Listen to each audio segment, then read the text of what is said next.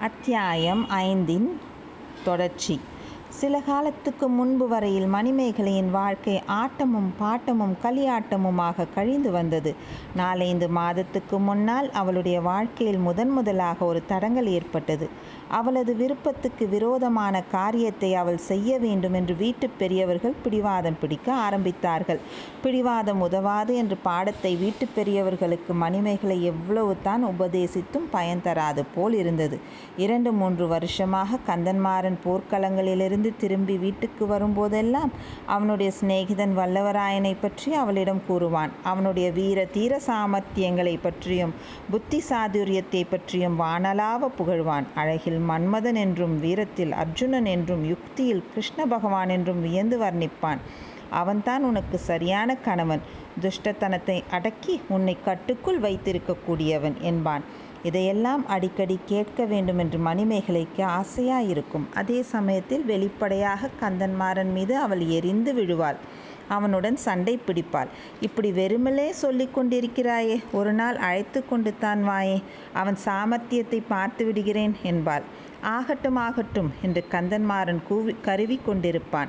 மணிமேகலையும் ஒருவாறு வல்லவராயன் வந்தியத்தேவனை கற்பனை கண்ணால் கண்டு மானச உலகில் அவனோடு பேசிப் பழகி சிரித்து விளையாடி சண்டை போட்டு சமாதானம் செய்து இப்படியெல்லாம் பகற்கனவு காண்பதில் காலம் போக்கி வந்தாள். அவளுடைய அந்தரங்கத் தோழிகளிடம் சில சமயம் தன் தமையனுடைய சிநேகிதனான வானர்குல வீரனைப் பற்றி பேசி மகிழ்ந்தும் வந்தாள். இத்தகைய இனிய பகற்கனவு கனவுகளுக்கு நாலு மாதங்களுக்கு முன்னால் எதிர்பாராத ஒரு இடையூறு நேர்ந்தது. கந்தன்மாறன் வேறு ஸ்வரத்தில் பேச ஆரம்பித்தான். வீடு வாசலும் பதவியும் அந்தஸ்தும் அற்ற அந்த அனாதைப் பையனை மறந்துவிடு என்று கூறலானான். தஞ்சாவூர் சிம்மாசனத்தில் அவளை ஏற்றி வைக்கத் தீர்மானித்திருப்பதாக ஆசை காட்டினான். பின்னர் ஒரு நாள் தெளிவாகவே விஷயத்தை சொல்லிவிட்டான். ஏற்கனவே சின்ன பழுவேட்டரையின் மகளை மணந்தவனான மதுராந்தகனுக்கு இவளையும் மனம் புரிந்து கொடுக்கப் போவதாகவும் கூறினான். மதுராந்தகன் தான் அடுத்த சக்கரவர்த்தியாகப் போகிறான் என்று ஜாடை மாடையாகச் சொன்னான். மதுராந்தகனை மணந்தால் மூன்று உலகங்களுக்கும் மணிமேகலை சக்கரவர்த்தினியாக விளங்குவாள் என்றும் அவள் வயிற்றில் பிறக்கும் பிள்ளையும் ஒருவேளை சாம்ராஜ்யம் ஆளும் பேறு பெறுவான் என்றும் கூறினான். இதற்கெல்லாம் அவளுடைய பெற்றோர்களும் ஒத்துப்பாடினார்கள். ஆனால் மணிமேகலைக்கு இந்தப் பேச்சு ஒன்றும் பிடிக்கவில்லை. வந்தியத்தேவனைப் பற்றிக் கேட்டுக் கேட்டு அவள் மனம் அவனிடம் ஈடுபட்டிருந்தது. அது மட்டுமல்ல மதுராந்தகன் வீரமற்றவன் என்றும் போர்க்களத்தையே பார்த்து அறியாதவன் என்றும் நேற்று வரை உடம்பெல்லாம் விபூதி பூசி ருத்ராட்சம் அணிந்து சாமியார் ஆகப் போவதாகச் சொல்லி வந்தவன் என்றும் அறிந்திருந்தாள். போதாததற்கு ஏற்கனவே அவனுக்கு ஒரு கலியாணம் ஆகியிருந்தது. தஞ்சாவூர் அரண்மனை பெண்களோ மிகவும் கர்வக்காரிகள். தங்களுக்குத்தான் நாகரிகம் தெரியும் என்று எண்ணி மற்ற ஊர்க்காரர்களை அலட்சியம் செய்கிறவர்கள். இதையெல்லாம் எண்ணி மணிமேகலை மிக்க எரிச்சல் கொண்டாள். தஞ்சாவூர் சிம்மாசனம் கிடைப்பதாயிருந்தாலும் சரி தேவலோகத்தில் தேவேந்திரனுடைய சிம்மாசனமே கிடைப்பதாயிருந்தாலும் சரி மதுராந்தகனை மணந்து கொள்ள முடியாது என்று அடம் பிடித்தாள். அப்புறம் இன்னொரு செய்தி தெரிய வந்தபோது அவளுடைய மன உறுதி வலுவடைந்தது. பெரிய பழுவேட்டரையர் கடம்பூருக்கு வந்திருந்தபோது பின்னோடு இளையராணி நந்தினியும் வந்திருந்ததாகச் சொன்னார்கள். ஆனால் அவள் அந்தப்புரத்துக்கு உள்ளேயே வரவில்லை. கடம்பூர் அரண்மனை பெண்களை பார்க்கவும் இல்லை. இது முதலில் வியப்பை அளித்தது. அரண்மனை பெண்டிர் அதைப் பற்றி பரிகாசமாகவும் நிந்தனையாகவும் பேசிக்கொண்டார்கள் பிறகு கொஞ்சம் கொஞ்சமாக உண்மை தெரிந்தது. மூடு பல்லக்கில் இளையராணி வரவில்லை என்றும் மதுராந்தகன் வந்திருந்தான் என்றும் அறிந்தபோது மணிமேகலையின் அருவருப்பு அதிகமாயிற்று.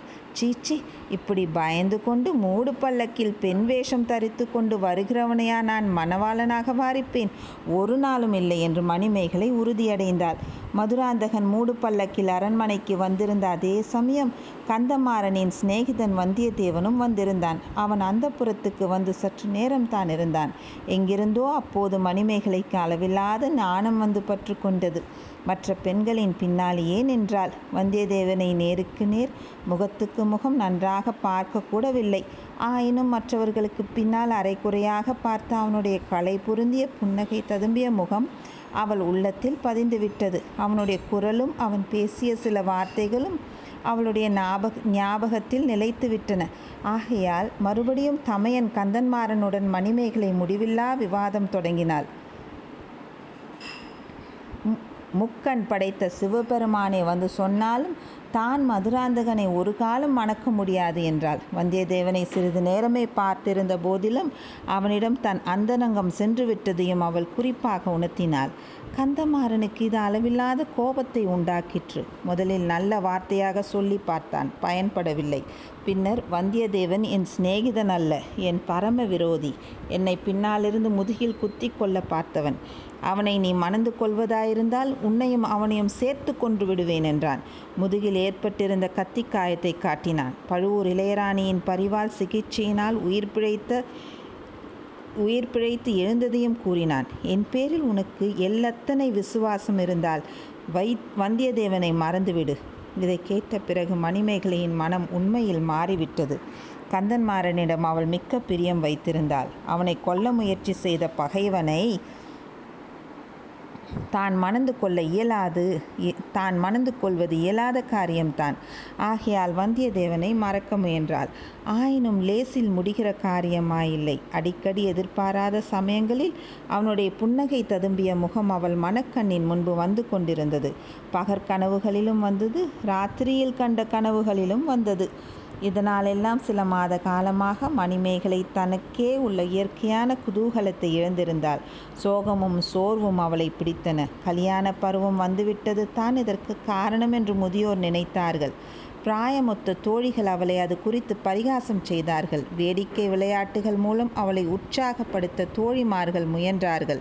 அது ஒன்றும் பலிக்கவில்லை. மறுபடியும் சென்ற சில நாளாக மணிமேகலை சிறிது உற்சாகம் கொள்ளத் தொடங்கியிருந்தாள். மதுராந்தக மதுராந்தகனுக்கு அவளை மனம் செய்து கொடுக்கும் எண்ணத்தை அவள் பெற்றோர்களும் தமையன் கந்தன்மாறனும் கைவிட்டதை அறிந்ததில் சிறிது உற்சாகம் உண்டாயிற்று. சக்கரவர்த்தியின் மூத்த புதல்வரும் பட்டத்து இளவரசருமான ஆதித்த கரிகாலருக்கு மணிமேகலையை கொடுப்பது பற்றி அவர்கள் ஜாடை மாடையாக பேசியது அவள் காதில் விழுந்தது. ஆதித்த கரிகாலரின் வீரத்தீர பராக்கிரமங்களை பற்றி அறியாதவர்கள் ஆண்களிலோ பெண்களிலோ தமிழகத்தில் யாரும் இல்லை. அவர் ஏதோ காரணத்தினால் மனம் புரிந்து கொள்ள மறுத்து வருகிறார் என்பதையும் அறிந்திருந்தார்கள். அப்படிப்பட்டவரை மணந்து கொள்வது என்றால் அது கனவிலும் கருத முடியாத பாக்கியம் அல்லவா? இந்த பரந்த பார பரதகண்டம் முழுவது முழுவதிலும் எத்தனை ராஜகுல பெண்கள் அந்த பேறு பெறுவதற்காக தவம் கிடைக்கிறார்கள்? இதையெல்லாம் எண்ணி மணிமேகலை ஒருவாறு ஒருவாறு உற்சாகம் கொண்டாள்.